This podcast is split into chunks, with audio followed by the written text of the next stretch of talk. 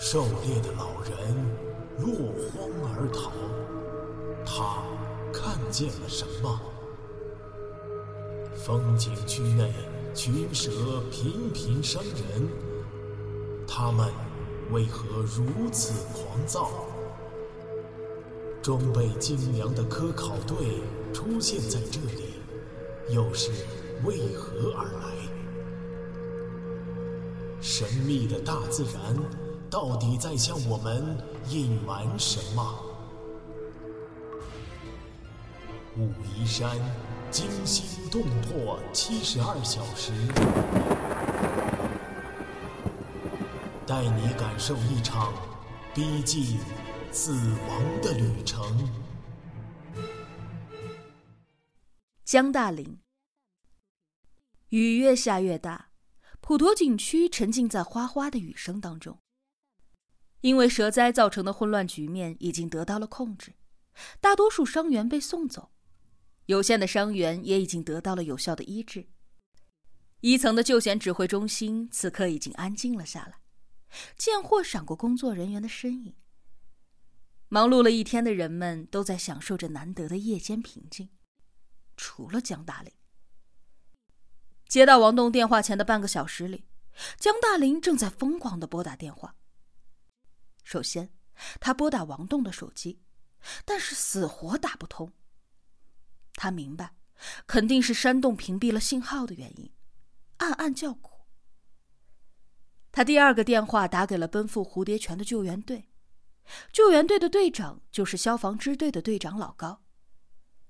他大声告知了有两条吃人巨蟒的新情况，然后从老高的口中得到了一个令人沮丧的消息：这一场强降雨使得蝴蝶泉水流暴涨，上游的沿岸出现了山体滑坡。泉水夹杂着泥浆，形成了局地山洪。原本可以行走的溪谷成了一片沼泽地。老高在电话里面很无奈，解释在这样恶劣的条件下无法继续下去。救援队已经在岸边临时搭了帐篷夜宿，搜救行动只有到白天进行了。遇难者的电话打不通，救援队又依靠不了，所有的坏事都发生了。江大林呆立在寒风当中，茫然无措。就在这时，手机铃声划破了黑暗。他低头一看号码，欣喜若狂，是王栋打来的。江大林轻手轻脚的回到办公室，小张瘦长的身体横躺在沙发上，双脚搭在扶手上，发出微鼾。另一张沙发上，明明则蜷缩成一团，背心轻微的耸动。江大林无声的叹了一口气，在茶几上轻轻的拿起越野车的钥匙，退了出来。小张还是个孩子，不能够让他冒险。明明更不用说了，他受的委屈已经够多的了。已经深夜了，不需要惊动任何人，江大林决定一个人摆平这件事。土匪洞，真没想到。这个年初开放的山洞景点，居然是军事工程的大门。我这个保卫处的处长，真他娘的是个饭桶。越野车就停在门口，他用钥匙解了锁，掀开了越野车后门，然后冒着雨快步走到了储藏室的门口，开了门，径直走到了墙角最深处。墙角平放着一个带锁的长方形大木箱。江大林用一把小钥匙打开锁，掀开盖子，拿走了最上面的一层厚厚的泡沫板，凝视着箱子里油光锃亮的武器——一门六十毫米肩扛式单兵灭火弹发射器。这种远程森林灭火武器是今年年初刚刚诞生的新产品，它的形状与肩扛式防空火箭发射器非常相像。它的工作原理是这样的。利用压缩空气，从设在炮筒尾部的套筒进入炮筒内，经过柱塞上的通孔，将柱塞前端的灭火弹高速的发射出去，自动引爆释放固体灭火剂，准确射程在一百五十米之内。爆炸后抛洒的灭火剂能够扑灭三四平方米的失火面积。今年三月，八门发射器派发到了负责武陵山森林消防的消防支队，队员们将它称之为“灭火炮”。江大林在试射现场有幸见识到了它的威力，利用老关系软磨硬泡的搞来了一支。毕竟，保卫处也有着预防森林大火的职责。从用途来说，这不是武器，而是一种新式消防器材。但是从威力上看，灭火弹的爆炸效果不亚于手榴弹。这是江大林所能够搞到的威力最大的武器了。圆筒形的灭火弹只有四枚，每枚重达十几斤。江大林分两次将灭火炮和灭火弹搬进了屋外的越野车里。雨水丝毫没有减弱的趋势，普陀景区淹没在了哗哗的雨声当中。他坐进驾驶室，系上安全带后，看了看手表，晚上十一点。该死的雨！他估计到达土匪洞要一个小时。江大林发动了汽车，两盏大灯的白色光柱利箭一般的射向前方。狩猎的老人落荒而逃，他看见了什么？风景区内。群蛇频频伤人，他们为何如此狂躁？装备精良的科考队出现在这里，又是为何而来？神秘的大自然到底在向我们隐瞒什么？武夷山。惊心动魄七十二小时，带你感受一场逼近死亡的旅程。公莽，王栋收起手机，如释重负的松了一口气。江处长在电话里说，他立刻赶往土匪洞，那里有挖掘工具，很快就能够挖通了。王栋清楚这一点，让他们先找地方躲起来。可是王栋却打算自己先动手挖起来。双管齐下，会师土匪洞，反正杨镐和铁锹多的是。一阵寒风从山腰猛烈的吹来，王栋缩了缩身体，禁不住看了一眼洞外黑洞洞的天空。雨下的真大呀！但愿那条公蟒正在哪个地方避雨呢？他转过身，刚迈了两步，就觉察到有什么不对劲儿了。洞口的风停了。他陡然扭头，一个巨大的黑影遮住了洞口。王栋身体僵硬的站着，手电筒甚至都没敢照过去。不用照，他已经知道那是什么，是那条公蟒的头颅。他怎么会出现在这里呢？底下是悬崖呀！天哪，我完了！黑影慢慢的变大，那是公蟒的头颅一点一点的往前移动。王栋几乎怀疑他会撑破这个窄小的洞口，一种自感渺小无力的抗争压迫感击倒了他。他想大喊，可是喉咙却被堵住，发不出任何声音。他一屁股坐在地上，手电耀眼的光线照在了巨蟒的头上。王东用几近呆滞的目光盯着这一头恶魔，黑色的头颅，三角形的尖嘴，死板的眼睛。王栋忽然发现，他的左眼血肉模糊，瞳孔中已经溃烂成洞。啊，他瞎了一只眼。公蟒仅有的一只眼睛，冷漠的盯着地上的人。王栋不能动弹。民间传说当中，狮、虎、豹、狼等猛兽的眼睛凝视猎物的时候，猎物会像被催眠了一样失去抵抗。这当然是讹传，但来自于巨蟒的凝视更加的阴森无情。蛇眼没有活动的眼睑，只有一层半透明的薄膜，所以无法闭合，只能够永远的睁开。公蟒的上下颚突然无声无息的张开。尖利的獠牙，赤红的肌肉，它张大的嘴巴像是一个血洞，长长的蛇信嘶嘶的探了过来。蛇信又粗又长，暗红色，尖端有一个分叉。它灵巧的在王栋的头部上方扭曲伸着，一股热乎乎的、带着腥臭的气息喷了出来。一条黏糊糊的唾液滴在了王栋的脸上，滚烫且带着腥臭。王栋紧紧的闭上眼睛，身体剧烈的颤抖了一下，喉咙里发出了呼哧呼哧的喘息声。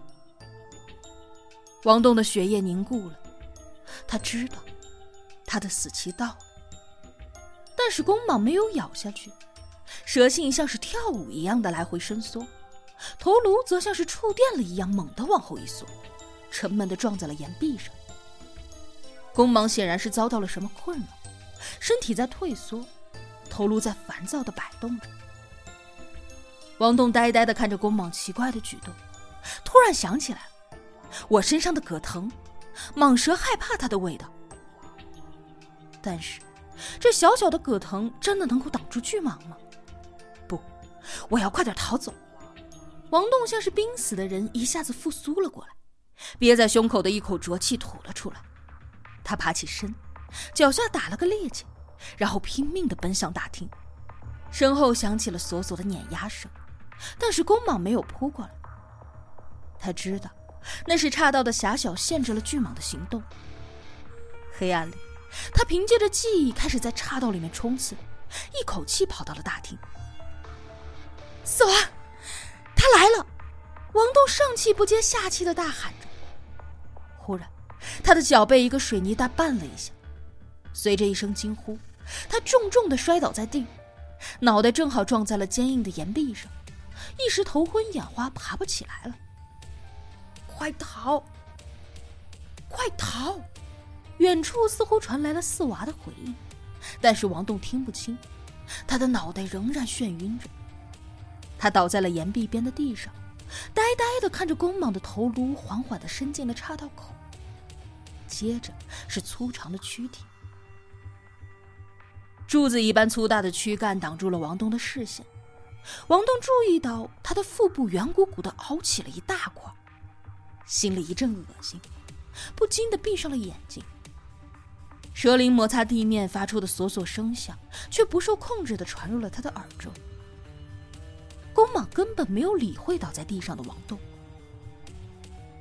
大厅里残留的硝烟气味干扰了他，他焦躁不安的扭动着头颅。嘶嘶之声大作。突然，他耸动身体，以惊人的速度游向了母蟒的尸体。重达数吨的庞大躯体从王栋的身边掠过，就好像一列高速行驶的列车一样。王栋顿时觉得气喘不过来。他发现了死亡，王栋心里着急，一使劲，颤巍巍的站了起来，手电光照向了公蟒。两头巨蟒小山一般的躯体。让宽阔的大厅一下子变得狭小了许多。公蟒停在伴侣烧焦的尸体旁，昂起脖子，紧张不安地摇晃着头颅。伴侣身上的焦臭味和地面血肉模糊的幼蛇尸体都让他烦躁，蛇信丝丝地盘旋着。他似乎想搞明白发生了什么，然后他突然俯下头颅，张开嘴巴，下颚搭在了地面上。粗长的腰腹开始抽搐，从王栋的角度看，他的腹胸部就像是有什么活物一样在慢慢的蠕动着。王栋屏住呼吸，惊恐的注视着。接下来发生的一幕让他永生难忘。公蟒张大的口中缓缓的冒出了一团圆圆的东西，一寸，两寸，终于。那东西随着唾液滑溜溜的吐在了地上，那是一团血肉模糊的人尸，接着又是两团。天哪，那是他吃掉的人！王栋浑身汗毛竖起，四肢发抖。四娃血淋淋的双臂突然从母蟒开了膛的腹部冒出，两只手各攥了两三支毒箭，狠狠地扎进了公蟒的躯干。与此同时，传来了捕蛇青年凄厉的一声怒骂。狗日的！公蟒在一瞬间陷入了狂暴状态，它的血盆大口张开成了一百八十度，盲目的对着空气咬了一口，同时，他受袭击的巨大躯体猛烈的扭动着，二十米长的躯体像是一根突然展开的弹簧一样，飞速的扫向了四周，重重的撞击在了岩壁和岩顶上。王栋发出的尖叫，瞬间淹没在了大厅噼里啪啦作响的剧烈震动当中。他跪倒在地，手电被震落了。黑暗中，洞穴里风声大作，仿佛有十几个魔鬼在恶斗。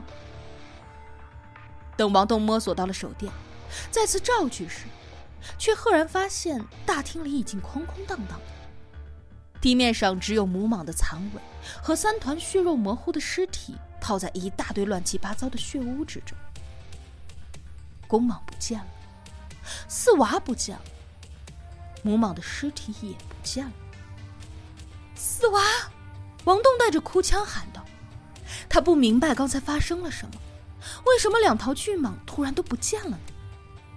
四娃人呢？难道……”他终于明白为什么四娃要执意躲在母蟒的肚子里。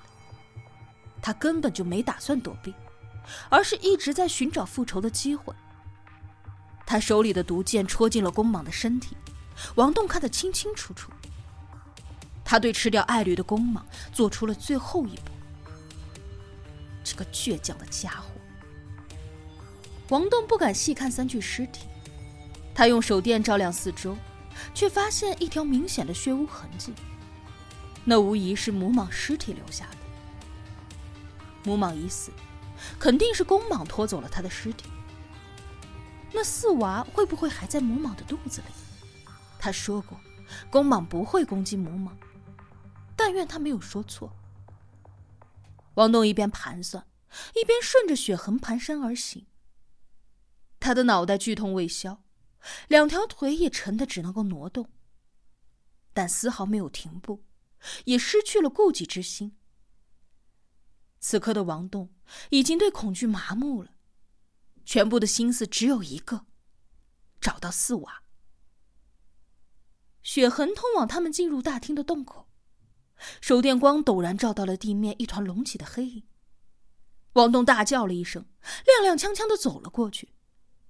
那是四娃血淋淋的身躯。